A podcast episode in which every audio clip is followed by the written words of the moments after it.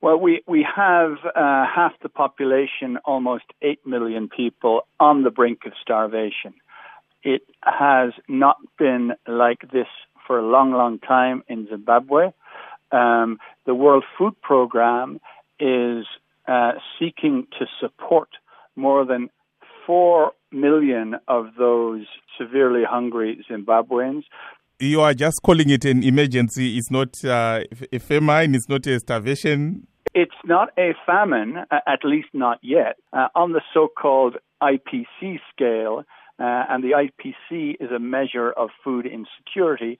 On that scale, uh, uh, crisis and emergency are categories three and four. Category five is famine. As I say, we are not there yet. Uh, but we have plenty of work to do to ensure that those who are in crisis and emergency do not fall over into uh, phase five famine.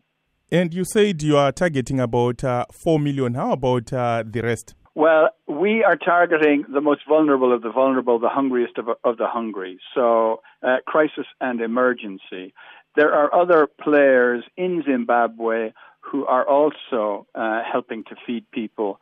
In terms of uh, the money that you need to complete your uh, mission, how much do you have now and how much is needed? What is the shortfall? So, to be able to support all the people uh, we want to support, we need to support between now and the end of June, we require an additional 200 million US dollars.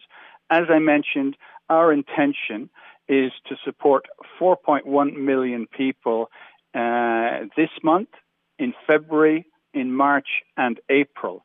And then in May and June, uh, after the harvest has come in, uh, we will be supporting 1.5 million people.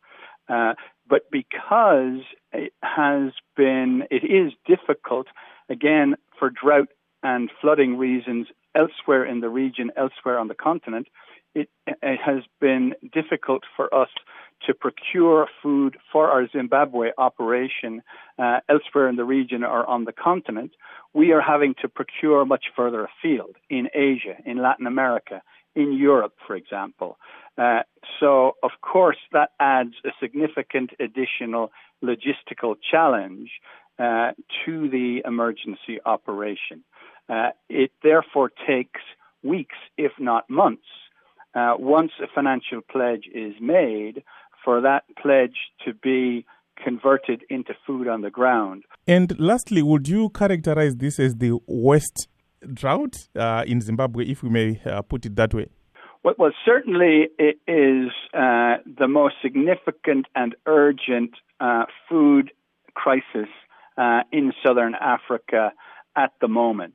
Uh, as you know, drought has become a perennial problem in the region and in Zimbabwe.